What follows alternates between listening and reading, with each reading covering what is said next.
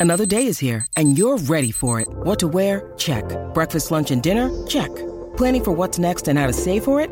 That's where Bank of America can help. For your financial to-dos, Bank of America has experts ready to help get you closer to your goals. Get started at one of our local financial centers or 24-7 in our mobile banking app. Find a location near you at bankofamerica.com slash talk to us. What would you like the power to do? Mobile banking requires downloading the app and is only available for select devices. Message and data rates may apply. Bank of America and a member FDIC.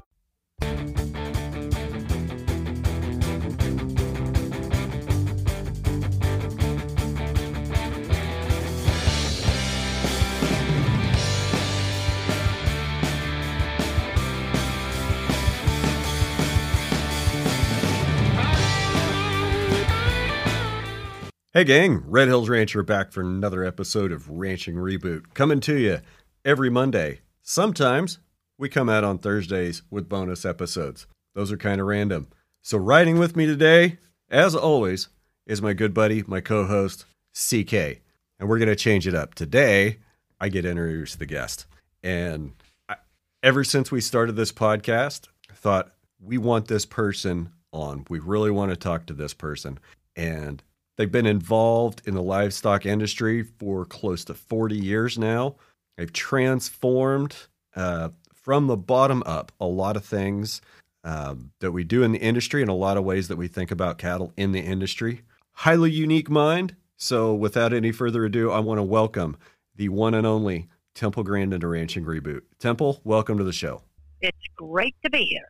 Temple, I got to say, it is it is an honor uh, to be able to talk with you, and I, I, really appreciate you taking the time to to visit with. Okay, well, great. So, some things that we uh, we discussed earlier that we really want to want to cover is uh, you talked about we want to talk about some system fragility in a bag. I don't think I ask you a lot of the commonly ask our guests like who are you and mm-hmm. how did you get where you're okay. at. I think that's a little bit superfluous if nobody's heard of Temple Grandin at this point. Um, I think you're kind of legendary. So if you want to just dive right into it, I also want to talk about no, the. I want uh, to just dive right in. There's a lot of people that think you know that everything with livestock wrecks the environment. I've been getting more and more interested in in think, regenerative ag- grazing systems that can improve the land, uh, cover crops uh, that are rotated with other crops, uh, yeah. and then graze animals on it. And if they do these things right, they can actually improve soil. And you've got a lot of innovative um, you know, people out there starting to do these, and I think it needs to be really encouraged. That's one of the things we're really trying to do with this podcast. We're trying to get some of these stories told and give people a place to tell their stories and hopefully inspire others. Well, what you need to do is be getting different innovators on the podcast that can tell about what they did. Also, what I've learned about regenerative agriculture is that it's very, very local site specific. Something that works in one part of the country would not work somewhere else. Right. And people ask me about it, and I said, you better get really good local advice on on what to do and what works. I've been getting that Stockman Grass Farmer newspaper um, mm-hmm. that has a lot of innovative stuff in it. I read that. Um, the thing that's true in every industry, I don't care whether it's electronics or whether it's agriculture, the little guys innovate. The, the little people innovate. Uh, that's the way it's been for just about everything. The big guys don't often do the innovation and things that originally were sort of looked at as far out or alternative, you know, then, you know, 20 years later, 10 years later, it becomes mainstream. I've seen that with probiotics and chickens. I remember when the industry was like laughing at that. And then in 2020, it was giant banners hanging down the escalator uh, at the big international food show. show. So, uh, and that's something that, you know, small producers innovate. Why do you think that is? Do you think because of they're not as scared of failure because they're at a lower scale, or they just understand things better? No, I think what happens with big corporations, and I'm, this is true in every field, not just ag. Right. They kind of get bureaucratic hardening of the arteries. Let's look at Kodak.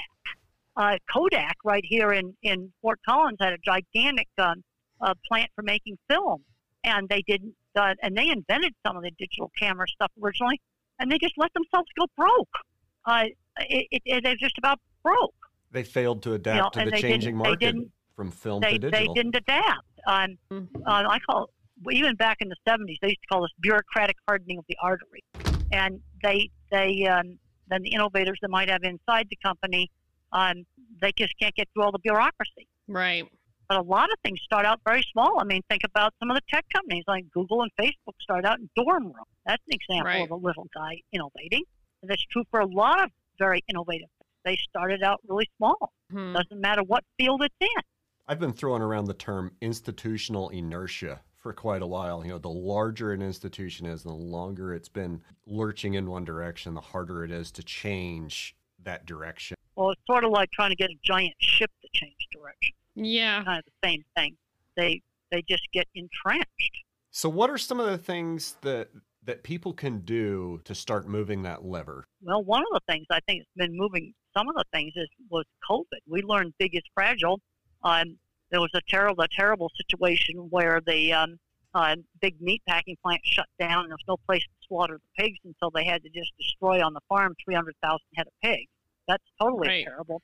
You know, people started seeing shelves stripped, supply chain disruptions. We're getting more and more of that. Big, it's fragile. A fire in a an electronic chip factory in Japan uh, now has uh, caused car manufacturer to slow down a whole bunch, and they had to shut a plant because they can't get electronic chips. That's just one more example of big is fragile. Big, when it works, is very efficient. It can do a really good job, but when it breaks, you're in trouble. If you have a more distributed supply chain, it's going to be more expensive to get whatever product comes out of that supply chain. But when something breaks, it doesn't wreck the whole supply chain. It's And right resilient. after and- COVID um, shut down the great big pork plant, I got all kinds of people wanting to build small beef plants, both medium sized and very small ones. Ranchers that want to sell, you know, direct, uh, all, all kinds of inquiries, and, and plants have been built. I said, I can remember when we had a more distributed supply chain, and the mistake that was made back in the 80s when a lot of that shut down is that they simply couldn't um, um, compete price wise with the big ones. Now, the way to have a more distributed supply chain um, coexist, we need to be following sort of the model of our beer industry, where you have little tiny craft brewers that are expensive coexisting with the great big Budweiser plant that we've got right here in Fort Collins. The uh, small guys have to have a niche. Now, in an emergency, they can, you know, fill in, but they can't compete head to head with the big guys on cost. There's no way. Now, you go down to New Zealand. I've been to meat plants down there. They have quite a few what they call boutique plants. They'll do an order of maybe 200 boxes of something. Very, very small orders. That's their niche. And we have But there's to nowhere that we can find to do that in this country. If you can't if you can't get a semi load or if you can't if you can't get a container load lot of product, even wants to take your phone call. Well, I think people are going to be getting less that way because we're realizing that the supply chain for you know generic pharmaceuticals, really common drugs like an antibiotic you might need when you're really sick, uh, that supply chains get disrupted. Um, uh, I've been looking at vaccine supply chains. There's a little tiny filter or some other tiny little uh, ingredient or part they need um, that comes from one place. See, it's true for many, many, many different products. And I think the thing that's the wake up call is when you see the shelves stripped in the store. Mm-hmm. Then people go, whoa, there's a problem. I remember reading an interview uh, one time, uh, uh, somebody back east when we had all those hurricanes and storms, and some lady said, I wasn't scared until I watched them strip the shelves at Walmart. Then I got scared. Yeah. Nobody panics. That was for me long- too, though. That was like, oh, maybe I should do something. yeah. Nobody panics when Well, there's and- food on the shelf. Nobody panics yeah, with and a full then you see the- refrigerator. The food is, uh, see it stripped off the shelves. And I think a Mhm. lot of these things are going to start, you know, one small innovator at a time.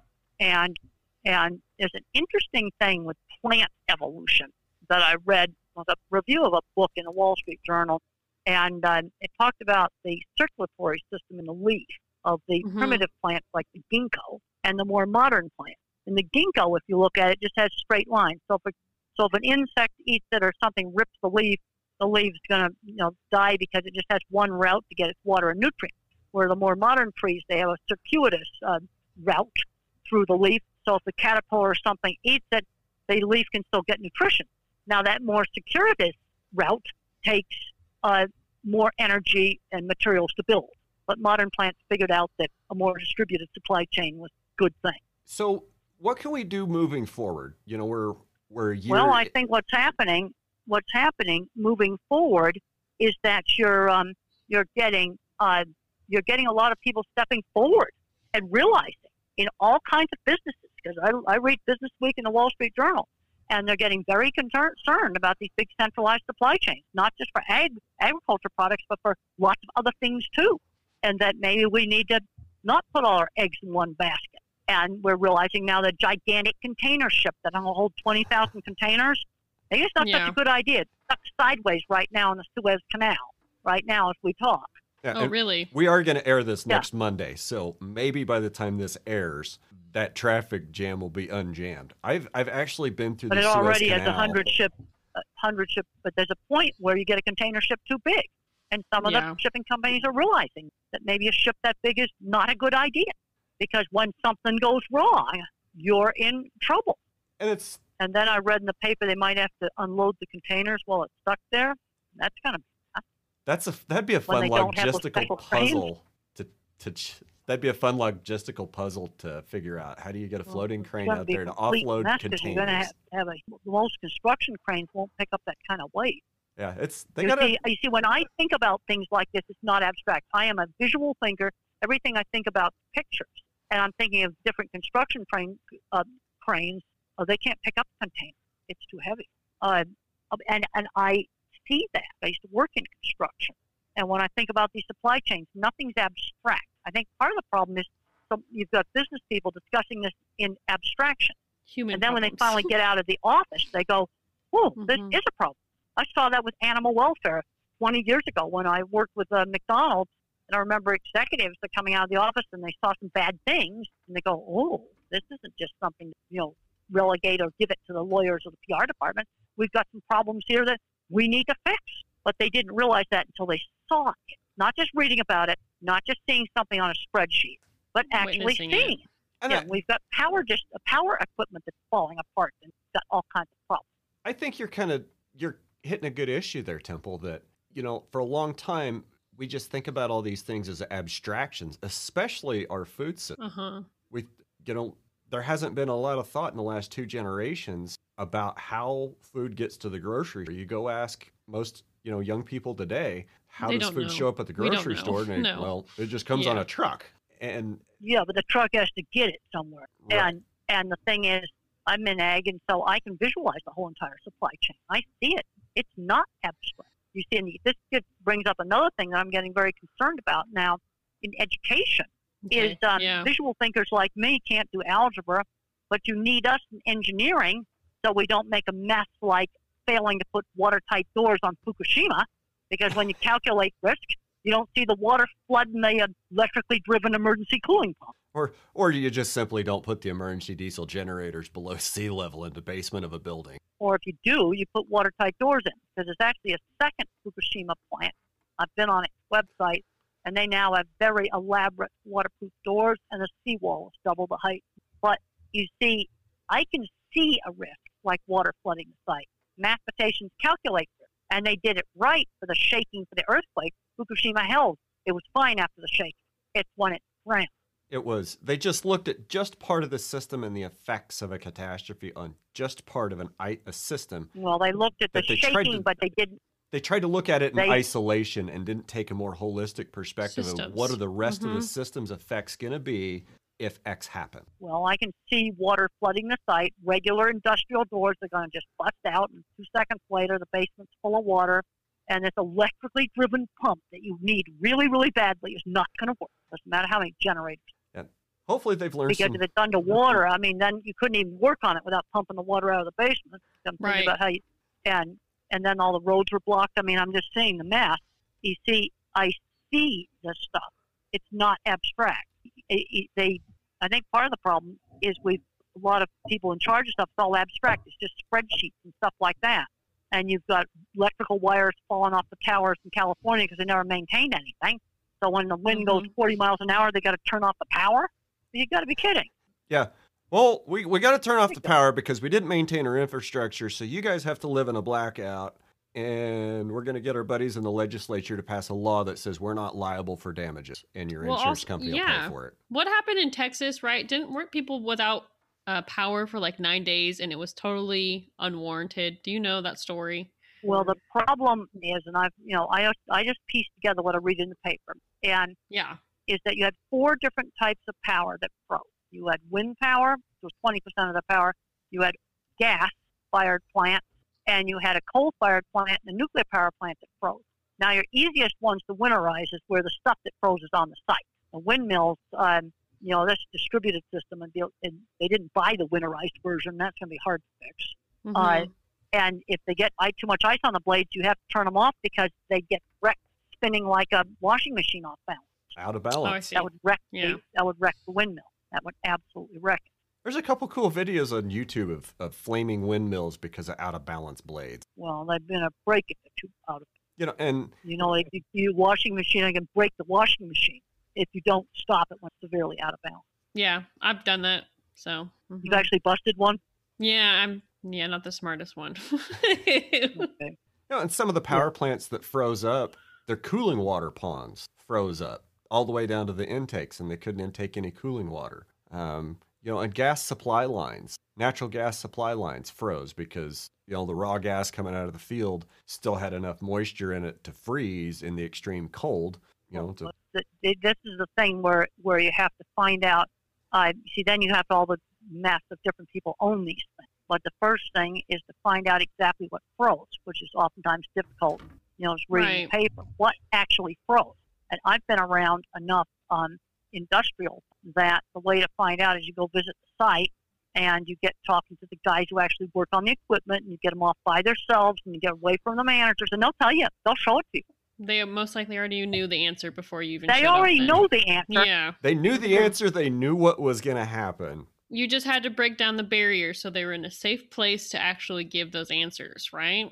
Well, and I've done that. I've done that with some things, and Yeah. and then I did, and then when I write up my report, I don't say where I found it out. But I mean, you get Yeah. a guy that's head of maintenance, and you get him off by himself, uh, and you know you're going to protect him and not reveal the source. They'll they'll take you right out there, show you whatever it is, why it broke, how it fixed. Then they'll tell you how stupid the suits are.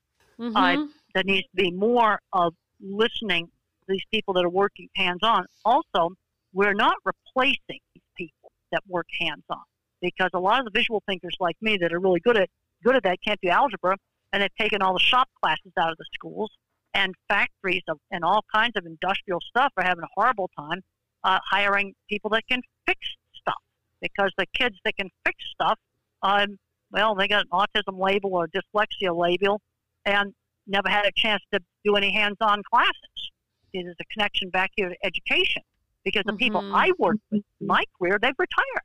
And I worked with people that were autistic, dyslexic. I know two people that are autistic that own metal fabrication companies and they have 20 patents apiece. Wow. You know, these are the, and they, and they started out as small, small, uh, little guy innovate type of, it's little, little guys do the innovation and the guys that think differently. So, Temple, one of the And- things I really want to talk about today that I've had several people reach out to me on social media over the last week or so, um, and they're very concerned about is is this pause ballot initiative that's going around in Colorado. And since you're you're in Colorado and you're obviously very well spoken and very intelligent, what break it down real fast? What is the Pause Act, and why is it going to ruin agriculture in Colorado if it passes? Well, you've got one thing in it where an animal has to be five years old before you can uh, get a product from it. Um, well, Oh, dairy kidding. cows start milking way before age five, and uh, usually almost done, broke- right? well, that's right. And yeah. and uh, you know some of this stuff uh, you wouldn't be able to spay dogs and cats eat. So there's going to be a lot of unintended bad consequences. Uh, you know, or you wouldn't be able to control the population of dogs and cats if you followed some of these. I'm very concerned that we're getting people making policy now that are totally removed from all things practical. It's too, And I don't too much think the people that wrote that wanted to uh, stop you from spaying dogs and cats. You wouldn't be able to help a cow calf. There's a thing about, you know, sexual use of an animal. Well, the way it's written, if I palpated a cow for pregnancy testing or had to um, reach up inside an animal to help it have its uh, baby, that would violate that law. That's uh, that's ridiculous. Wild.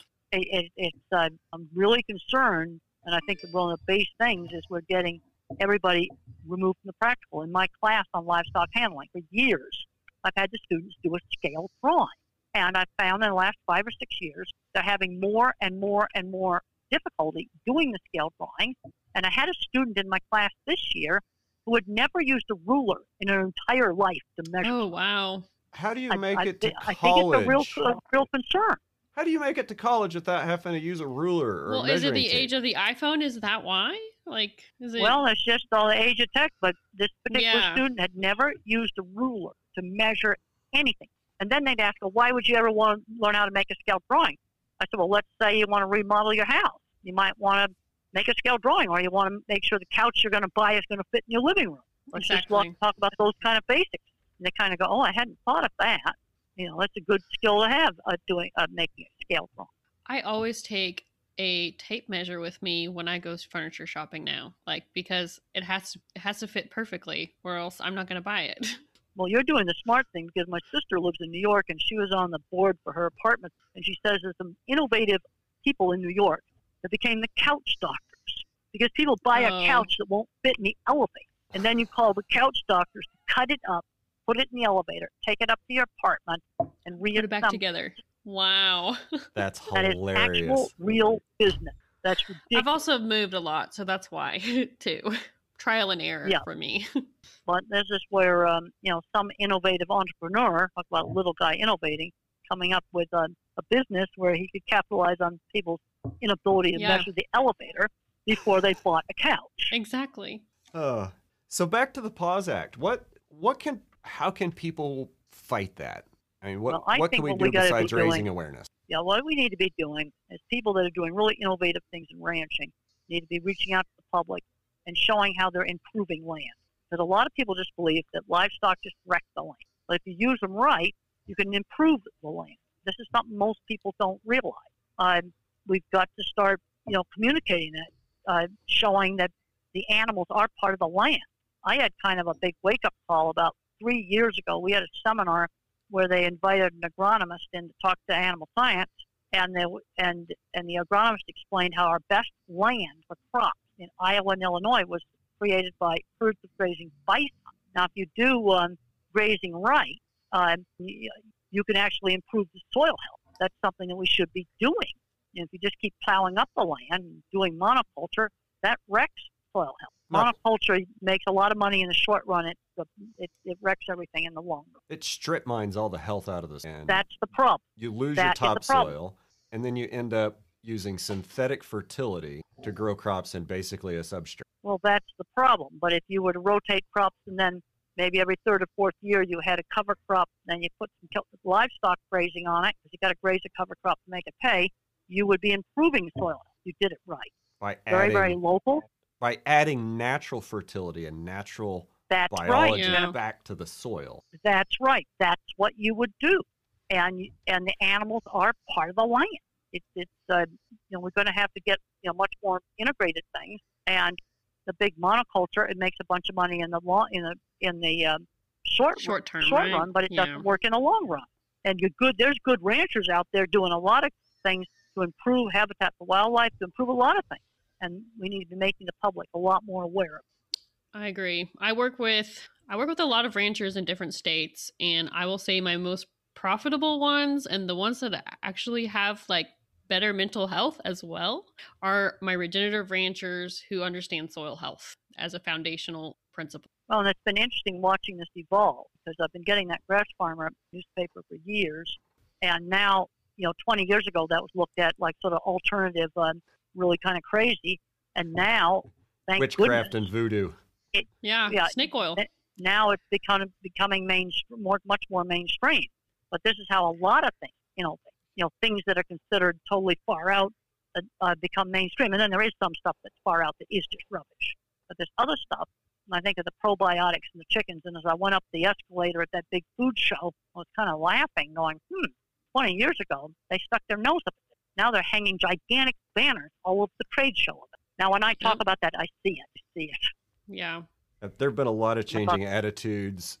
You know, I'm I'm in my early 40s, so I've I haven't been around near as long as you have, Temple, but I've definitely seen the switch from you know the high stress rammer jammer cowboy types to the lower stress Right. you know low low stress handling techniques and better designed facilities. In fact, Well, the would- handling is the handling's improved. That's the thing Mhm. that's improved. That is that is really good.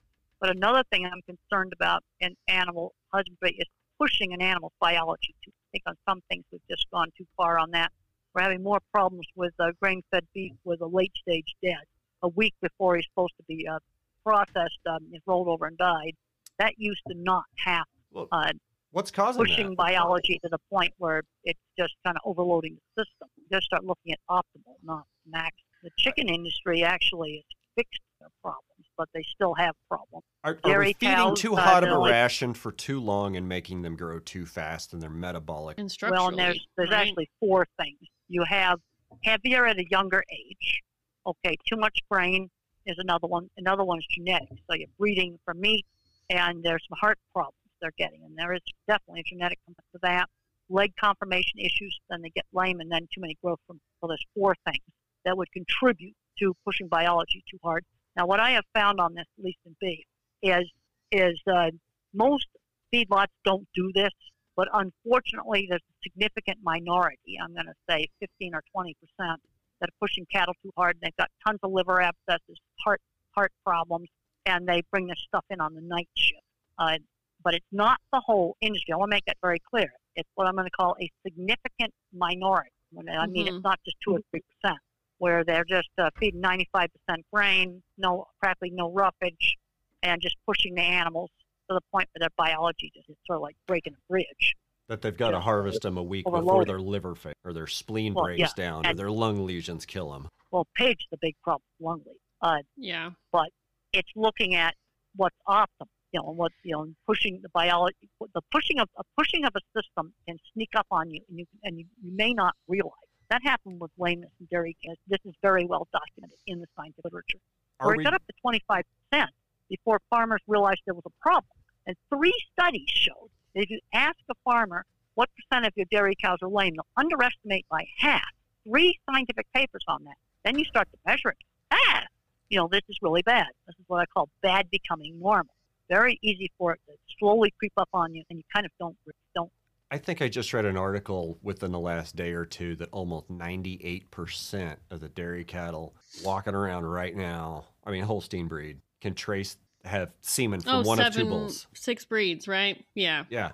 Like, Or you know, and, and we're talking yeah. about, you know, lineages. breeding Yeah. and feeding, and we're kind of dancing around, you know, epigenetics and how how breeding and feeding through the ages and feeding, you know, forages that these animals haven't Well, been the other long. problem they're having with the dairy cow, and this is very well documented in the literature, and I've documented a lot of this stuff in my book, uh, Improving Animal Welfare Practical Approach.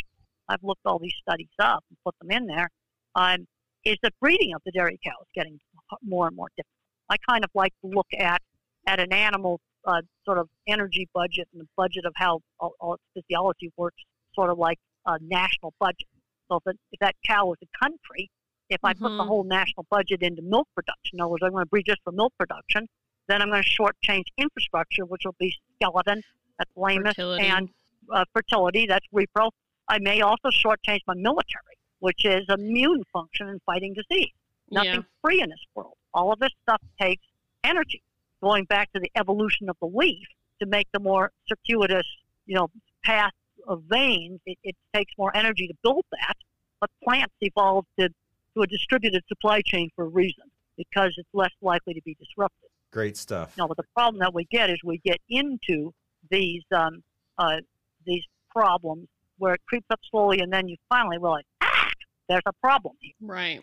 And it takes a I a call long bad time becoming to normal. change those, right? Well, there's dairies right now that are doing crossbreeding. Um, you know, they'll uh, you know breed Holstein cows to Angus to get some uh, crossbred beef cattle. That's good. Uh, Yeah. There's being some crossbred dairy cows being used, but yeah. then he didn't I've start noticed the doing beef that on dairy. until, he- yeah. It's until they got into trouble. There's Uh, several dairies around me, small kind of artisan grass fed dairies. Uh, there's one that they've developed their own dairy cow that works perfect on their farm. Um, they just call it the Jaco breed. But the the other two that I'm thinking of, they all use Jersey cows. And I tell you, I'd rather have grass milk Oh, yeah. from a Jersey cow. Their components. Oh, Mhm. grass milk from a Jersey cow, even raw milk from a grass Jersey cow. Days before I'll I'll want to drink, you know, vitamin whole milk out of the. But the idea is is is consumers don't know that. So they so so consumers think volume, right? So you're buying a gallon of milk, right? And a lot of it Yeah. times it's like 1%. And I always laugh. I'm like, never buy 1% milk. You're just paying for water. But but it's it's their buying decisions. They don't realize that the quality is is and not to offend any Holstein breeders or growers, but um, it doesn't have those components for for for taste, right? So yeah, there's always a price. And the thing is, we do have a lot of, you know, uh, people that low income people, and they get true. uh, and and uh, but there's a point where you overload a system and it breaks, and uh, supply chains broke. People really saw it for the first time, and not just in food, but in other products too, and going, "Whoa, maybe this isn't such a good idea." You know, and with the pork, that was the worst. I mean, you took 300,000 head of pigs and you just killed them on the farm and threw them away. That was atrocious. I was heartbreaking. I couldn't imagine No, being being that terrible. contract pig farmer. no, it would be terrible for the pig farm. Just terrible. Mental health issues. Um, um, some of the methods used to kill them were bad. Uh, you know, the whole thing was just really bad. And the problem with big is it's fragile. And it doesn't matter whether it's electrical distribution system or it's uh, or it's pig farms or it's uh, semiconductors for your car or pharmaceuticals, which is common generic drugs that are essential. Big, it's. And now I just now I'm seeing the picture on the front page of the Wall Street Journal of the huge container ship stuck on an angle in Suez. I'm going to be interested to find out how they get it out. It, I'll definitely want to see that because I'm a very visual person. Well, I can see the picture because I, I when I got the paper this morning and I looked at it and I'm going, it's they they sure have a maybe problem. a ship that big shouldn't even go through the, that canal. I don't know. It's But- the ship I was on. I was on an aircraft carrier, and I don't know the specs on the one that's grounded, but you know, I was I was on aircraft carrier that was dang near a quarter mile long, and we were 166 feet wide at the waterline. Flight deck was 250 feet wide, and there were several parts going through the canal that you could walk. You could go to one edge of the flight deck and look down and see dirt, and then walk to the other Hmm. side of the ship and look down and see dirt. The ship was overhanging the shore on both sides, and that was And what canal were you going through? Suez. That was the Suez Canal. The Suez? Yeah, I think they've widened it through those parts since then. Uh, that was on the first transit that I went through, would have which would have been uh, 1998. Yeah, I see. The problem is this ship is like in there, jammed in there on a 45 degree angle. Yeah, yeah, All I, know I, I saw that. This morning I haven't looked at any other thing about it, but then it said how many containers you put on it. And then I'm thinking about another article I read where it's a humongous, gigantic container ship. And the problem is if something goes wrong with that, you mess up five ships worth of shipment. And people are beginning to realize that maybe that's a bad idea to have a container ship. Or like we saw, you know, a year and a half ago with the big, uh, big fire out at the Tyson plant at Holcomb, Kansas. That's right. You know, that's not that big of a plant considering the scale of the harvest, but percentage wise, that was a major disruption. Well, it was, and yeah, and it was a, it was a less of a disruption than the pig disruption was COVID. The pig worse, but it definitely was a disruption. And the problem is the fire got started in the cardboard box storage from the one place that was burned, and it damaged the pre-stressed concrete roof. Why it took because those giant beams they had to take out of their place. My brother-in-law caught part of the electrical work to rewire that place, and uh, Oh, he did. yeah, he said it was all hands on deck. Tyson does not care what it costs. Wow. Get it running now. So they they took Yeah, and they everybody off of every electrical job. They were building a jail up in Northwest Kansas. They pulled everybody off. They even got some union guys to come in, and they just they slammed everybody they could find into that Tyson plant. And they weren't the and only. he so he was doing electrical work. If someone had to do a lot of structural work before they did the electrical. yeah, it, it was. He said it was all going on at the same time. Wow. you know, as much as as much as it possibly could be. Um, and but we've got but when they built our new chemistry building five years ago, I talked to Tina, who was the head of that project, and she told me that they were short on electricians. They just um, people weren't going into the trade. You know, that's a real essential skill. Go to college though, get a degree. I think that that was a, electrician's going to have a job, and and we're going to and the pe- and the people of my generation are retiring, Mm. and we're going to need people to you know fix stuff and build stuff. We've got bridges that are falling apart. I'm never forget a bridge I saw outside of Col- outside of Chicago where all the reinforcing steel was showing, and they had plates and cables wrapped around it to hold it together. Yeah, yeah, yeah, yeah, yeah. and you'll look at it and go, "That's terrifying." And then 10,000 people walk by and drive by on city buses and don't even look at it. Well, I noticed it, and the only reason I didn't take a picture of it is because it was on my phone or going by. Otherwise, I would have taken a picture of it in the car. But I'm going, this is like terrible. And then was, these are things, it doesn't matter whether it's ag or whether it's other infrastructure. We're going to need people to fix stuff. And my kind of mind, the object visualizer, these kids are sort of getting shunned in the special ed department because they, and they never get a chance to take shop or take ag. We need to make sure we keep our FFA classes in the schools. Got to make sure we mm-hmm. keep that. Really important. Very important. You know, we're we see the loss of that. I remember I can remember seeing things that say that, you know, back in the 1950s and 1960s, a high school graduate could pretty much, you know, walk out and walk into an apprenticeship if they, you know, like at auto repair shop or at an air conditioning place or at TV repair. Well, that's that right. there were courses in high school Mm-hmm. that started preparing people for careers in the trades. And if you couldn't Yeah. find a trade you wanted to go into, that's when you went to college. And and somehow we got right. got all that messed up. Yeah. So well, how do we go back? These are, jobs, these are good jobs, really good jobs that are not going to go away. That's the thing. Mhm. so how do we we go go back? We need to be on, and things like working on the regenerative agriculture. Uh, one of the things we need to be doing is writing about those um, examples of that that really work and writing about. Because one thing I did when I first started my career back in the 70s, I designed some new cattle handling system. I wrote about, and and we need to be writing about particularly innovative, both getting it out to the public, but also getting it into the academic, uh, scientific um, journals too. We need to be doing both getting it to both places, that we can show how if we use livestock right, we can improve life. That's one of the things we need to be teaching. Temple, I gotta I gotta tell a little story real quick. So you you just mentioned your work in the early '70s out there in Arizona, and um, my really my close friend, he lives his ranch is just about three miles upriver from mine, and sadly he's had to sell and he's moving. Um, his father was uh, one of the guys that worked at TNC Feedlot, TNC Feed And Yard. which feed yard?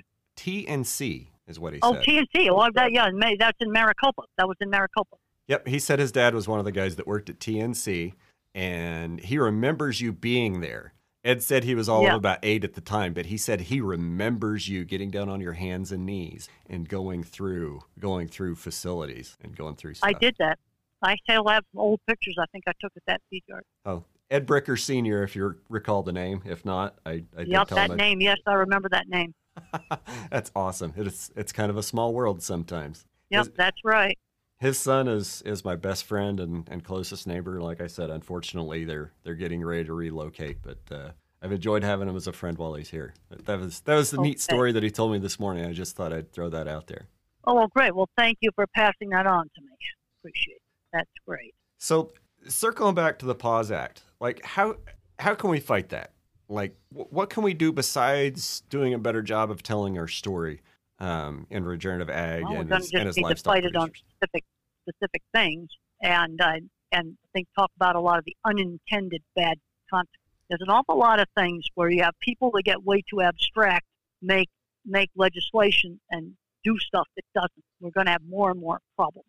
And as someone who's worked on you know designing slaughter plants and things like this, one thing that's gotten me interested in regenerative agriculture is I'm learning about how we can use um, you know animals to actually you know improve land and do something that's very very sustainable. Sustainability is going to get more and more important, and we need to look at some of these supply chains for um, okay some okay let's say one somebody wants to do almond milk.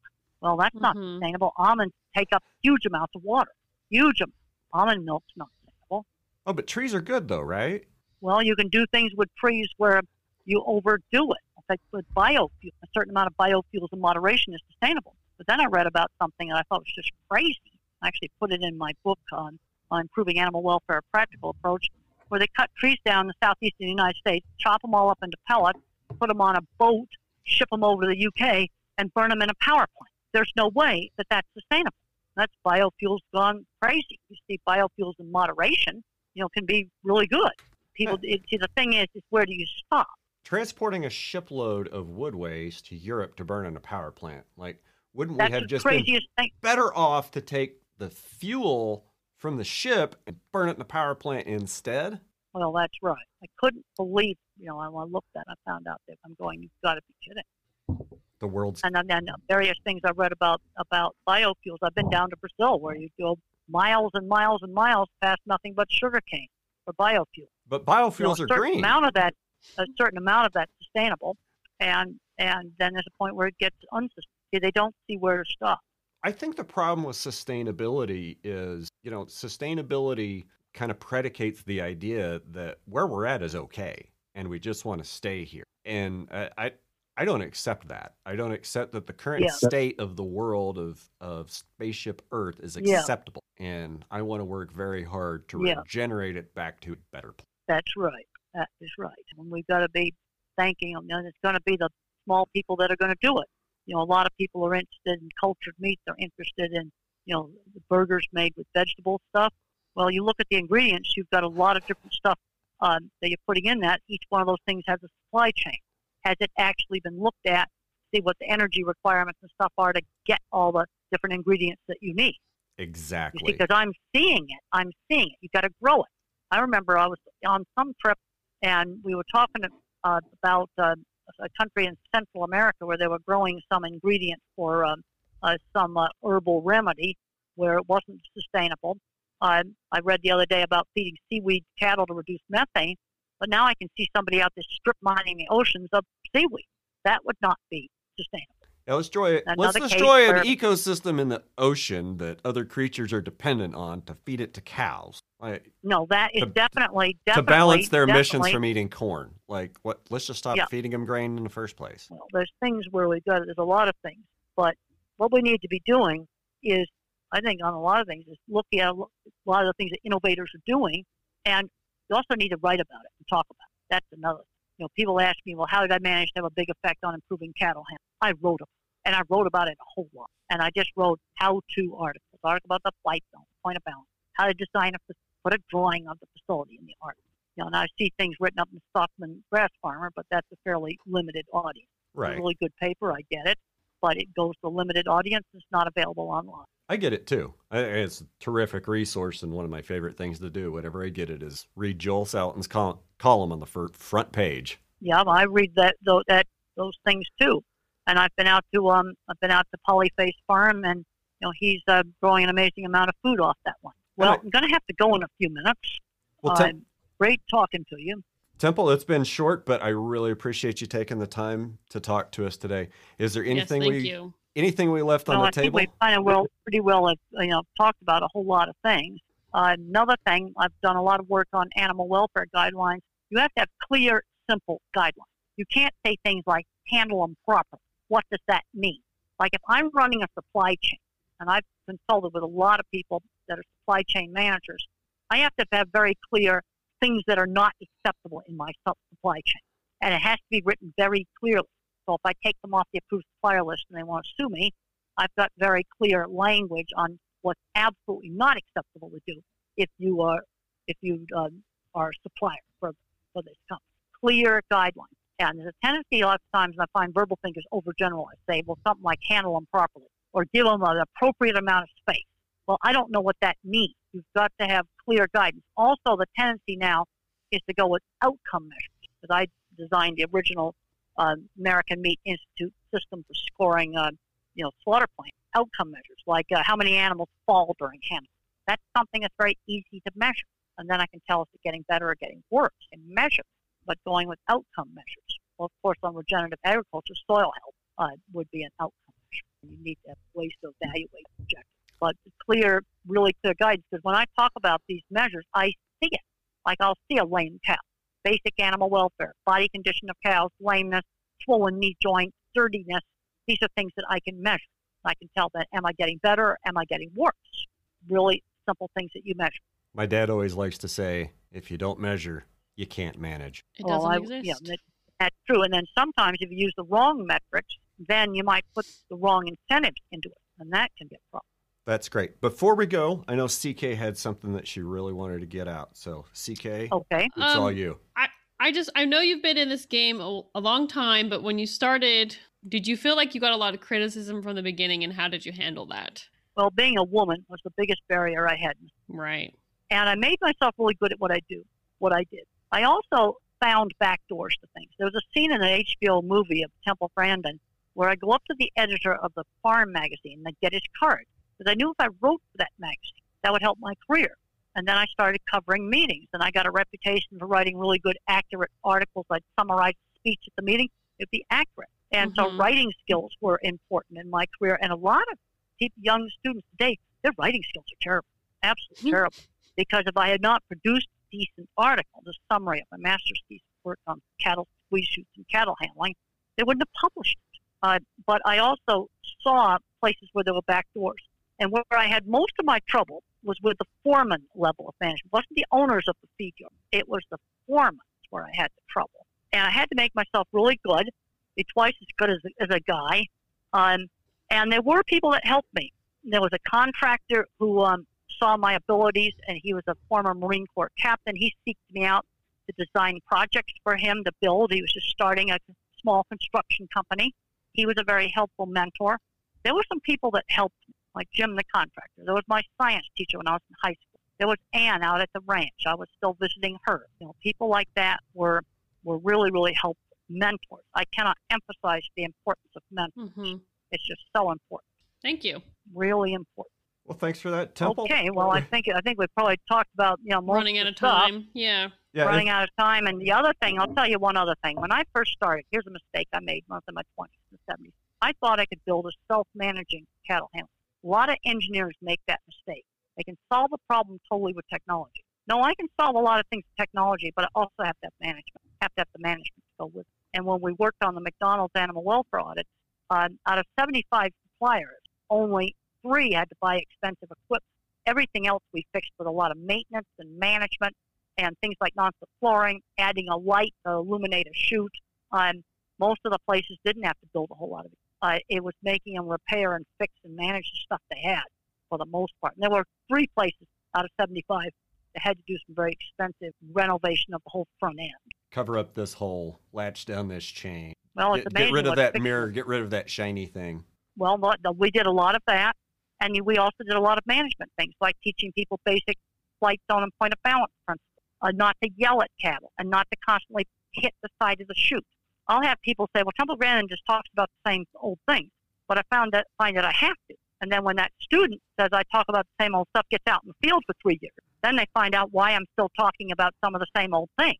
It's just like traffic. yeah. The police are still have to be out there enforcing the speed limit. That they they could, they can never stop enforcing.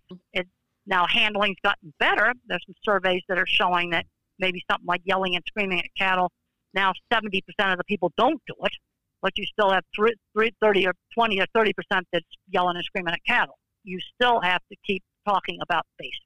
Those are the guys that get sent home at noon with a full day's pay, and we finish without them and don't get no, called you've got back. to um, you've got to um, still have to talk about basics and, and management. Well, it's been really good talking to you. Temple, we really appreciate and I'm going to have today. to catch this other phone call that's coming in right now. Okay, thank you for joining us today, Temple, and have a wonderful day. I will. Thank Thank, you. you. so much. Okay. Bye. Bye. What an amazing conversation with an amazing lady. I know that was a shorter show than normal, but I think it was well worth it. Very information packed. It's absolute pleasure to speak with Temple. And I, I hope the guests that we had lined up to release don't mind being bumped a couple weeks. I think uh, I think they won't mind being bumped from Miss Grandin. So, guys, don't forget to come check us out on Facebook. Like the Ranching Reboot page on Facebook. Leave us a review on Apple Podcasts. That would really, really help, especially a five star rating. Share this podcast with your friends. And don't forget to come hang out with us in the Ranching Reboot Paddock, our private group on Facebook. The first hundred of you coming in are the first hundred.